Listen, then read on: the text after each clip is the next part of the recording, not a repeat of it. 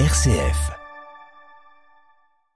Alors, nous sommes dans une période compliquée, aussi bien moralement que politiquement, économiquement et toujours, toujours écologiquement.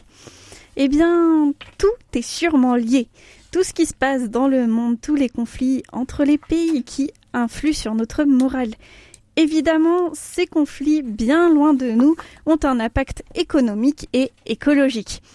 Et oui, la guerre, aussi sympathique soit-elle, pollue énormément. Par Aïe. exemple, les rivières juxtaposant Ternopil, situées à l'est de il- attends, je vais te le dire. Elle vif. le Vilf, Elle vif. Vilf. Euh, J'y suis allé, c'est pour ça. C'est une autre langue. hein. Euh, J'ai passé beaucoup de temps ici. C'est en Ukraine. Alors dans les, dans les rivières, on a un taux d'ammoniac qui est 163 fois plus élevé que la Euh. normale et de nitrate qui est 50 fois plus élevé. Ah oui, effectivement, oui. C'est énorme. Oui. Quelque chose me dit que c'est un peu mortel, ça. Un peu. La Voilà. destruction des raffineries aussi et des dépôts de carburant provoque des incendies libérant des polluants comme la suie, le méthane ou encore le fameux CO2. Donc vous connaissez tous l'histoire de la bataille de Verdun. Ouais. Il On y a allusions en plus. Il y a un peu plus de 100 ans, une guerre explosa. Elle se nomme très modestement la Première Guerre mondiale. Je fais les bruitages. On va t'embaucher à Hollywood. Alors vas-y, qu'est-ce qui se passe avec tout ça? Et bah, les mines et les tranchées s'implantent toujours aujourd'hui dans les paysages argo-champenois, même après 106 106 ans pardon, d'ancienneté. Alors imaginez que 8% des territoires du Donbass sont pollués par des engins explosifs, dont un cinquième par des mines. Il faudra environ 10 ans pour dépolluer le territoire. Et beaucoup d'humains meurent aussi, Maxime. hein. Et oui, en effet, c'est une catastrophe humanitaire, bien évidemment, mais toujours écologique. Je vous le rappelle, il nous reste moins de 3 ans pour limiter le réchauffement climatique à 1,5 degrés Celsius. Tout ça pour dire que les personnes utilisant l'argument du Oh, ça va, ce n'est qu'un mégot ou Oh, ça va rien changer, eh bien ça tient pas du tout la route. hein. Elle est vénère là. Ça y est, ça commence. On parlait d'incendies liés à la guerre, mais finalement pas besoin de guerre pour avoir des incendies, il suffit d'un simple mégot. Savez-vous combien d'incendies sont déclenchés par un mégot mal éteint chaque année? Euh, fr- Franchement, aucune idée. Certainement un peu beaucoup, mais aucune idée.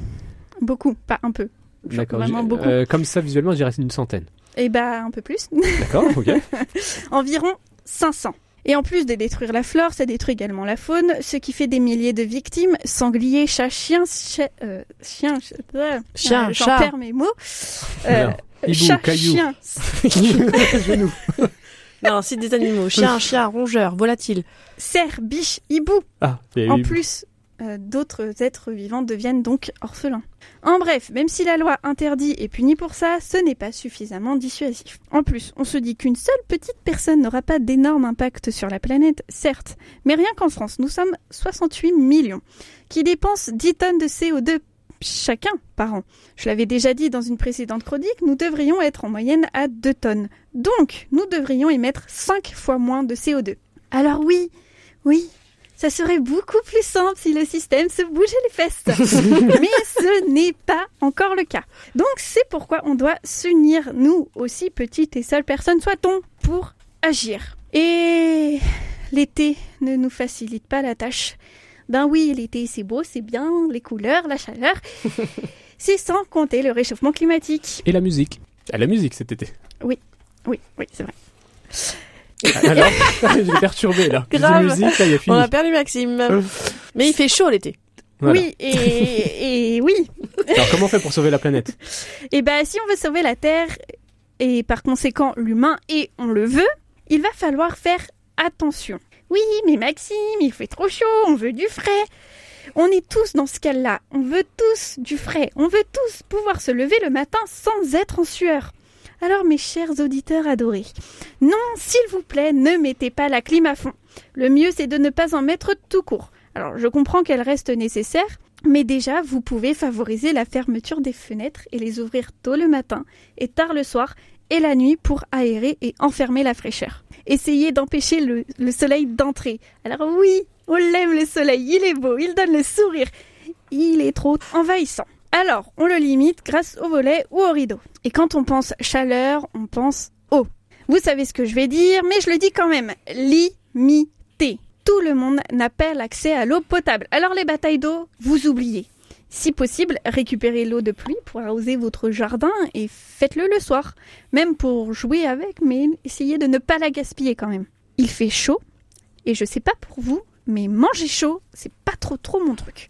Je préfère le frais. Oh ben tiens, en été, tomates, concombres, melons, pastèques, pêche, abricots, et j'en oublie. Manger frais, local et de saison. Rien de mieux qu'une bonne salade faite maison et en dessert une bonne glace également faite à la maison, avec de bons fruits frais. Miam. Miam. Mm. En parlant de glace, les animaux aussi ont chaud. Attention pour vos chiens, chats avec beaucoup de poils, ne les tondez surtout pas. Leurs poils permettent de réguler la chaleur. Le mieux, c'est de les brosser pour retirer la mue. Sous canicule, vous ne sortez pas tout nu Eh bien, les animaux non plus. Revenons à nos glaces. Il existe des recettes de glace, voire de glaçons pour les animaux. Il existe aussi des tapis rafraîchissants et vous pouvez les créer vous-même. Par exemple, vous pouvez mouiller une serviette de bain et la mettre au congélo. Ensuite, vous la mettez sur votre chat ou sous votre chien et il sera heureux. Et Déborah, je sais que t'as un gros chien plein de poils. Alors toi, comment tu fais l'été? Alors moi déjà, chez moi, j'ai deux pièces où il y a du carrelage. Donc forcément, je favorise le carrelage parce que c'est toujours plus frais qu'un parquet ou de la moquette. Et euh, le petit truc en plus, c'est que j'ai une salle de bain avec euh, une douche à l'italienne qui est pile au-dessus de ma cave. Donc toute la fraîcheur vient. Donc l'astuce, c'est de le mettre dans cette salle de bain. Comme ça, il est bien au frais, volet fermé. Alors, je, je le laisse pas enfermer toute la journée non plus. Hein. Il a un accès vers l'extérieur, mais c'est une pièce qui est uniquement vraiment fermée, euh, bien hermétiquement.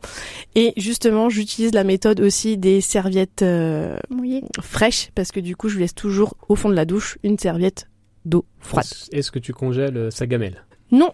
Parce que en fait, je ne connais pas, j'ai pas cherché de bonnes recettes, mais c'est vrai que quand nous on se sert des boissons, il y a toujours un ou deux glaçons qui s'échappent et il se fait un plaisir de les manger comme des sucreries. Et c'est totalement possible de congeler euh, une gamelle d'eau. Par contre, il faut quand même avoir une gamelle d'eau euh, pas congelée à côté, mais du coup, ils vont passer des heures à lécher euh, cet Et ça va énorme les occuper, en glaçon plus. et ça va les occuper, ça va les fatiguer euh, sans faire de sport ni rien. Mm. Et du coup, ça va les aider à Ah garder. bah, super, euh, Bah, c'est super de de, poil. de rappeler cette, euh, ces petites astuces pour nos petites, nos petites bêtes. Alors, pour terminer, Surtout, oui. Je peux juste rajouter un truc à, à ta chronique. Quand vous les promenez, évitez. Spoil pas, wesh. Pardon. Wesh. Wesh. ouais, qu'est-ce qui Pardon t'arrive Eh, c'est RCF ici, hein, nous sommes une institution respectable. Alors, et surtout, Et surtout, vérifier que le goudron ah, tu vas le dire. Désolée.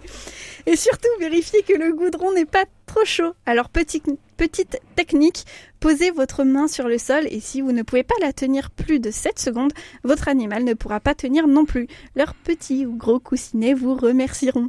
Et voilà, c'était pour moi la dernière fois que je vous apporte mes connaissances pour améliorer nos vies. J'espère ne pas trop vous avoir embêté et que vous avez compris l'importance de faire attention à la nature. Et n'oubliez pas que protéger la faune et la flore, c'est se protéger nous-mêmes et surtout, surtout, ne vous découragez pas.